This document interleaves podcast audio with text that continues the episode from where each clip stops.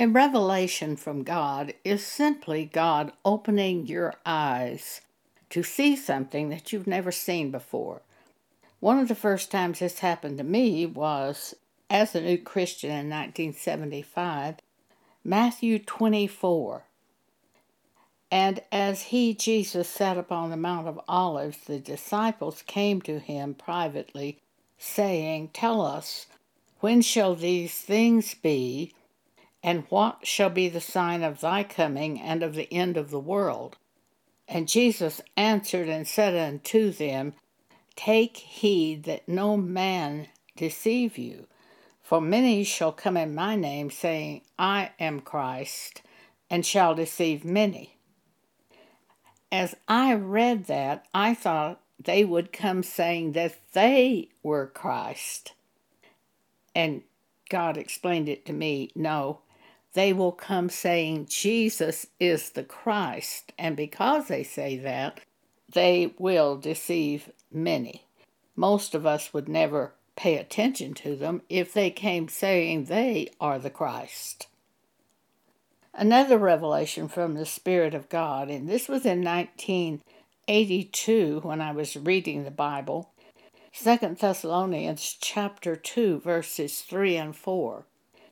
Paul said, Let no man deceive you by any means, for that day shall not come, except there come a falling away first, and that man of sin be revealed, the son of perdition, who opposeth and exalteth himself above all that is called God or that is worshipped, so that he as God sitteth in the temple of God, showing himself that he is God. And God said to me, It is not that people will fall away from church and leave church. The churches are going to fall away from Scripture. Then I had another revelation on this same passage in 2017. I heard the word restrain, and I knew that was in uh, the Second Thessalonians 2, but in the NASB. And you know what restrains him now, what restrains Antichrist now. And I sat there and I thought, well, what does restrain Antichrist now? I don't know what restrains him. And I clearly heard the removal of the scriptures restrains Antichrist. And then this passage of scripture made sense. And you know what restrains him now, so that in his time he will be revealed. For the mystery of lawlessness is already at work. Only he, Jesus the Scriptures, who now restrains, will do so until he, the Word, Jesus, is taken out of the way, and then Antichrist moves into the churches. This was an extremely important bit of information for me because I had tried to find a church to attend for 20 or 30 years without success. I heard pastors adding things to the Bible that weren't there, and then when I would talk to the pastor and ask him where it was in the Bible, two of them said the same thing to me. Both of them said, I can't remember exactly where it is. And I said, Well, it's very important for me to know where it is in the Bible, what you said. And I can't find it. So will you look it up and have your secretary call me and tell me where that is in the Bible? Both of these men became very, very angry with me and said, All right, it's not in the Bible. They said exactly the same words. When I saw this passage, when it was revealed to me about Antichrist being in the churches, the scriptures being removed to let Antichrist in, I knew then why I was seeing pastors who added things to the Word of God and weren't ashamed, and yet admitted they had done it, but weren't ashamed. They're Antichrist. And I know that it is ordained by God that this had to happen before Jesus returns because Paul said in 2 Thessalonians chapter 2, quoting from the King James Version, Let no man deceive you by any means, For that day of the Lord shall not come. Jesus will not return until there is a falling away in the churches. Churches falling away from scriptures. The apostasy in the churches had to come before Jesus will return. That is what we are seeing today.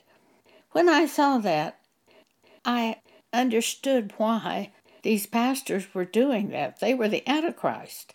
Antichrist is not one man, Antichrist is a spirit that is in many men. The Apostle John told us in 1 John chapter 2, he said, I know you've heard that Antichrist will come. In fact, he is already here. There are many Antichrists who have been among us.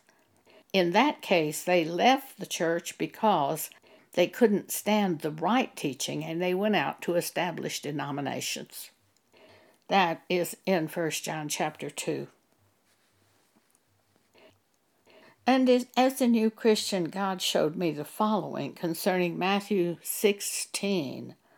When Jesus came into the coast of Caesarea Philippi, he asked his disciples, saying, Whom do men say that I, the Son of Man, am? And they said, Some say that thou art John the Baptist, and some Elias, and others Jeremiah or one of the prophets. And he saith unto them, But whom say ye that I am? And Simon Peter answered and said, Thou art the Christ, the Son of the living God. And Jesus answered and said unto him, Blessed art thou, Simon Barjona, for flesh and blood hath not revealed it unto thee, but my Father which is in heaven. And I say unto thee that thou art Peter, and upon this rock I will build my church, and the gates of hell shall not prevail against it. God explained to me it's not that Peter was blessed because he said Jesus is the Son of God. He was blessed because God had revealed something to him. And that's what happens with the New Testament church. The real church, the individuals, God reveals the truth to the individuals. And that is the church. And it is that revealed word from God upon which we can build our house, for the gates of hell will never win out over that word that God has spoken to both you and me the revealed Word of God. Blessed art thou, Simon Barjona, for flesh and blood hath not revealed it unto thee, but my Father which art in heaven. And I say also unto thee that thou art Peter, upon this rock, the revealed Word of God, I will build my church, and the gates of hell shall not prevail against it. I had something revealed to me recently. I was writing about Solomon, and I was writing about the strange wives that God told him not to go out and get, and he went out and got them. And they pulled him away from God. And for that reason, God said, I will rend the kingdom out of your hand. And instantly I was reminded of what Paul said in Galatians chapter 5, starting at verse 19. Now the works of the flesh are manifest, which are these adultery, fornication, uncleanness, lasciviousness, idolatry, witchcraft, hatred, variance, emulations, wrath, strife, seditions, heresies, envies, murders, drunkenness, revilings, and such like, of the which I tell you before, as I have also told you in time past, that they which do such things shall not inherit the kingdom of God. I saw the connection immediately. What did God do with Solomon? He took the kingdom away from him. What is God going to do with those in the church who have had the truth revealed to them and willfully turn against the truth? He's going to rend the kingdom of God from them. Just like Paul said, this is to the New Testament church. They which do such things shall not inherit the kingdom of God. There is an entire part missing here. I don't know if it's taught in any of your churches. Turn to Hebrews chapter 10. In verse 25, God says, Not forsaking the assembling of ourselves together.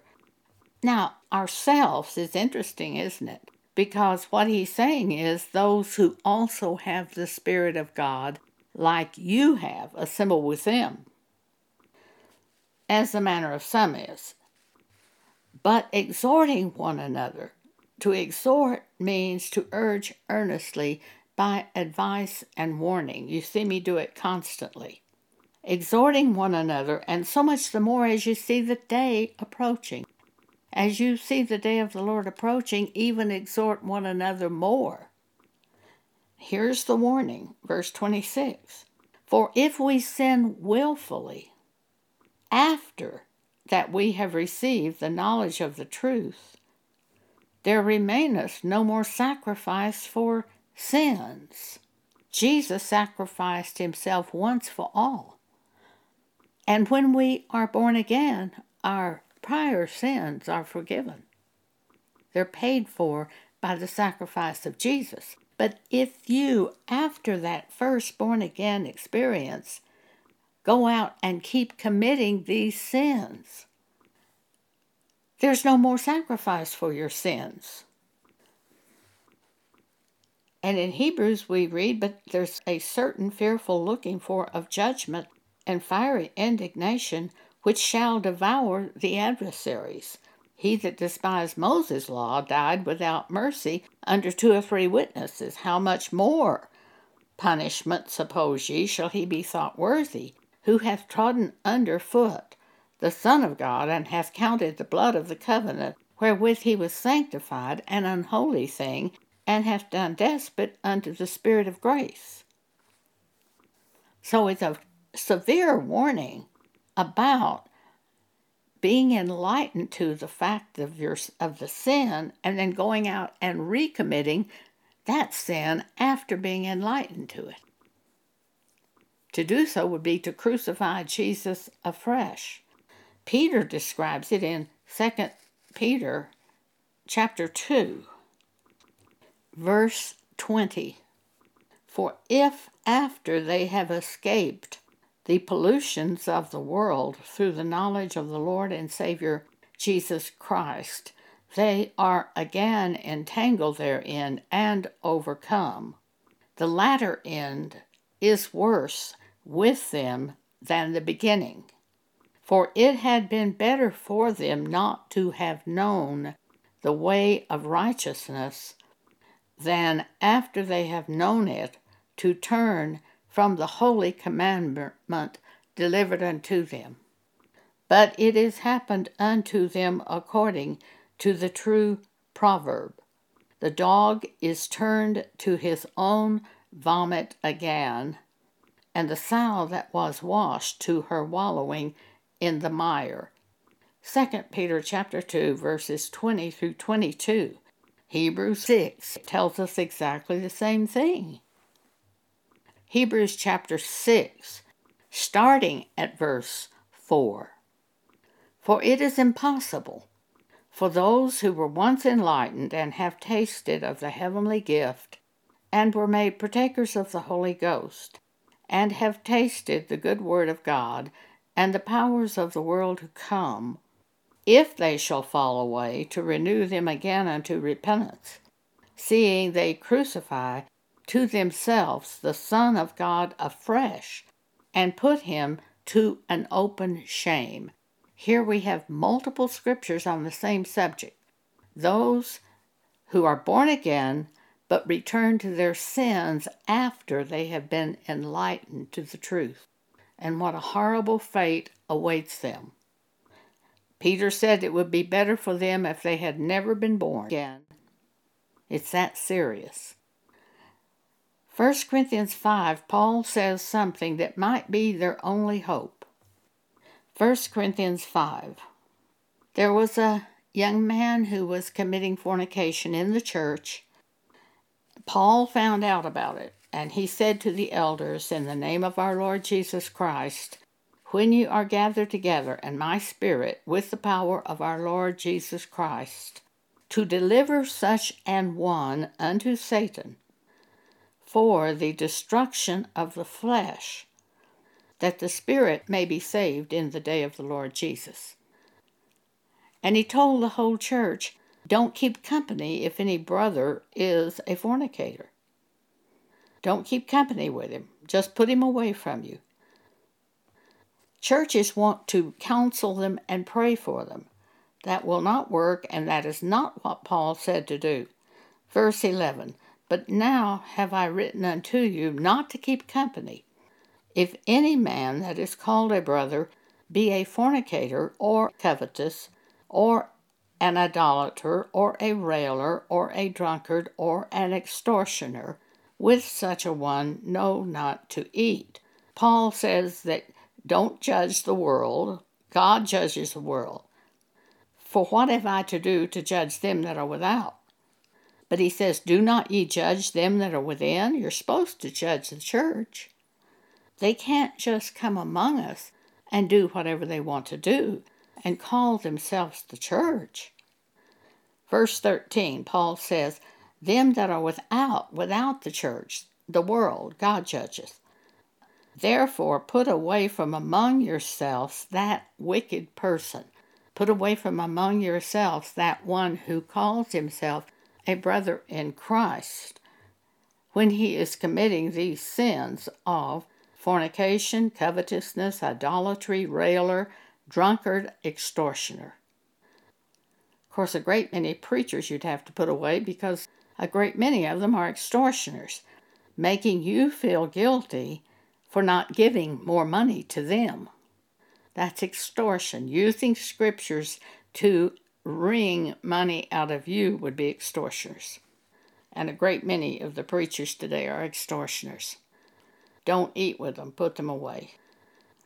The only hope that I can see for the person who says he is a brother in Christ, if he has been born again and enlightened to the truth, and then he goes out and sins again, there is no more sacrifice for his sin. And he have you'd have to put Jesus to death again according to these scriptures. And that won't happen.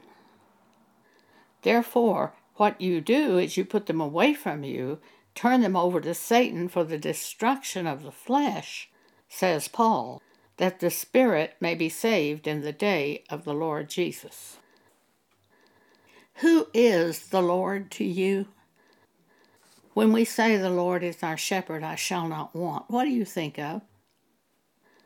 Do you think of that long haired man in a robe that many people put on the walls and think it to be a symbol of Jesus? What do you think of when it says, The Lord is our shepherd, I shall not want? What do you think of when Jesus says, I am the way? What does that mean to you? To me, it means the Word is the way. The Word is watching over me. The Word is leading me. Jesus is the Word. In the beginning was the Word, and the Word was made flesh and dwelt among us. But in the beginning, He was the Word.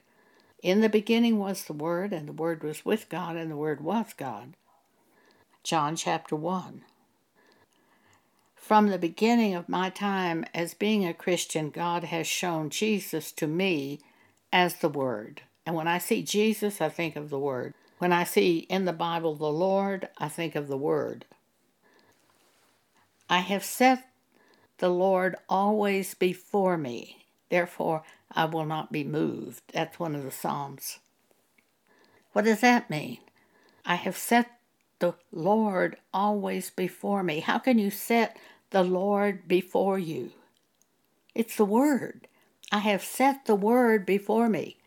Because He is at my right hand, I will not be moved. That's what that means. I spend quite a bit of time meditating in scriptures that I have been exhorted by, by the Holy Spirit.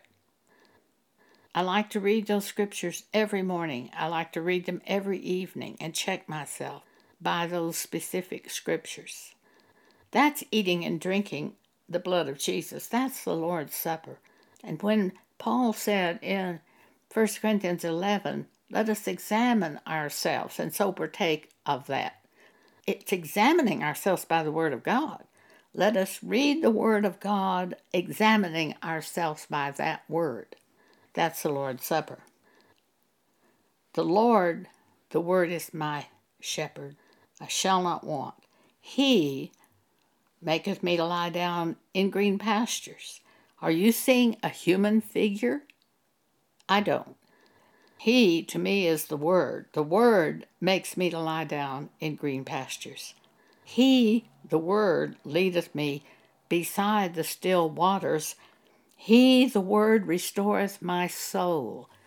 When I have been pulled down and turn to God and say, Please restore my soul, please give me joy again. It's the Word that comes to me. God brings me the Word, and by that my soul is restored. I was baptized in water when I was about 15 years old. I was not born again. I did not have the Spirit of God leading me. When I was 37, God spoke to me by His Word, just coming into my mind. I was born again at that time. At that time, I owned a small business in Dallas, Texas, and I was en route to buy merchandise. As the plane began to land at the airport in Albuquerque, New Mexico, where I had gone to buy the Indian arts for my shop, I heard, Be baptized. When God tells me something, I assume it means now. So I got off the plane and my cousin met me at the airport. And I said, Jean, if you can arrange it this afternoon, I'll be baptized. She said, But you've already been baptized. And I said, But I wasn't born again. She said, Well, okay. So she did arrange it. And this was at a Church of Christ building in Albuquerque, New Mexico. I was surprised for about 15 of my relatives were there at the church building to witness this. Before the minister baptized me, he said, Would you like to say something? And I said, Well, I guess so. And I just began talking to them by the Spirit of God, telling them how I had been baptized but not born again, and now I'm born again, and telling them how that happened. As I talked, I noticed one of my cousins, and she was shaking her head up and down. She understood what I was saying. I noticed my uncle. He had burst out into tears and was crying. The minister took me up to the baptistry area, and when he lowered me into the water, I very clearly heard, This is like being buried with Christ. As I came out of the water, I very clearly heard, This is like being raised with Christ. That was a revelation from God by the Holy Spirit. I went back downstairs, and my uncle came to me, and he said, I have never heard anything like you spoke today. Could you write that out and send it to me? And I said, Well, I guess so. So when I got back to Dallas, I wrote it out and sent it to him. I had at that point in time no idea that I was to be a minister. I owned a business. But later I realized my uncle was born again at that point when I was baptized. He was born again. That's what all that crying was about and wanting me to write it out and send it to him because he'd never heard anything like that before. God opened his ears to hear. All we have to do is follow God, and the works of God are done. I had no thought whatsoever when I left Dallas that morning to go on that buying trip that I was going to be baptized that afternoon and that those relatives were going to be there and that this was going to happen. I had no idea. Now, God chose to do that. It has nothing to do with me. I just simply obeyed God. He's the one who chose my uncle to put him in the church. He's the one who chooses us who are born again. And he chooses to reveal the word to us. Another word I heard a few years ago from God is in the air. In the air. I knew I had read that in the Bible. I looked it up and found it in First Thessalonians chapter 4. Paul says, But I would not have you to be ignorant, brethren, concerning them which are asleep. That's dead. That ye sorrow not, even as others which have no hope. For if we believe that Jesus died and rose again, even so them also which sleep in Jesus will God bring with him. For this we say unto you by the word of the Lord, that we which are alive and remain unto the coming of the Lord shall not precede them which are asleep, dead. We won't rise before the ones who are dead if we are still alive on this earth when Jesus returns. For the Lord himself shall descend from heaven with a shout with the voice of the archangel, and with the trump of God, and the dead in Christ shall rise first. Then we which are alive and remain shall be caught up together with them in the clouds to meet the Lord in the air, and so shall we ever be with the Lord. Where is the kingdom of Jesus to be? It's certainly not on this earth. Jesus even said in John chapter 18, My kingdom is not of this world. It can't be on this present earth because this present heaven and earth will be destroyed by God after the great tribulation. 2 Peter chapter 3 tells us that. But the day of the Lord will come as a thief in the night, in which the heavens shall pass away with a great noise, and the elements shall melt with fervent heat. The earth also and the works that are therein shall be burned up. When Jesus returns with a shout, the dead in Christ will rise out of the graves.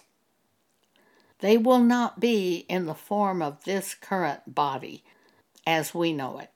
God gives each of us a new spiritual body which we will live in in the eternity. Paul tells us about that in 1 Corinthians 15, which you can read for yourself. So the dead in Christ will rise in their new bodies. We who are on this earth will be taken off this earth, rising in the air to meet Jesus and the others in the air. The New Jerusalem is described for us in Revelation 21. God let the Apostle John describe the New Jerusalem, the place where we will be taken after we are gathered together with Jesus. Revelation 21, verse 1 And I saw a new heaven and a new earth, for the first heaven and the first earth were passed away, and there was no more sea. And I, John, saw the holy city, New Jerusalem, coming down from God out of heaven, prepared as a bride adorned for her husband. And I heard a great voice out of heaven saying, Behold, the tabernacle of God is with men, and he will dwell with them. And they shall be his people, and God himself shall be with them and be their God. And God shall wipe away all tears from their eyes, and there shall be no more death, neither sorrow, nor crying, neither shall there be any more pain. Why? We won't have these bodies. Why do we have pain today? It's not our spirit that has that pain, it's the physical body. Why do we have these emotions? That's the flesh, this physical body. We're not going to have that physical body. We're not going to have these bodies in heaven. We will not have these bodies. We will have another body. 1 Corinthians 15. And he that sat upon the throne said, Behold, I make all things new. As we go along, God just chooses by his own will to reveal something to us, and we share it with the church. As I'm sharing with you today, some of the things that have been revealed to me. A few days ago, I had something revealed also. The dead in Christ will arise. And Jesus said, I will raise them. How? The Word will raise them. He raises them with a shout. The Lord will shout, The dead in Christ rise. We also will be raised by the Word. We have pieces of information from God. Just all of a sudden, He'll open our eyes to see one little thing, but that little thing is gigantic to me always. And sometimes it just makes a difference for months and months and months, or years even. And it keeps me going.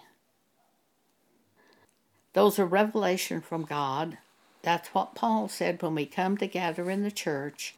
How is it then, brethren, when you gather together? Every one of you hath a psalm, hath a doctrine, hath a tongue, hath a revelation, hath an interpretation. Let all things be done unto edifying. What was supposed to happen when we gathered together in the church? It's not anything like you see today. We were supposed to come together and God would speak through whom He willed, and one person would have a psalm, which could be a prayer. Another person might have a revelation. Someone might have a tongue, interpretation. Let all things be done unto edify.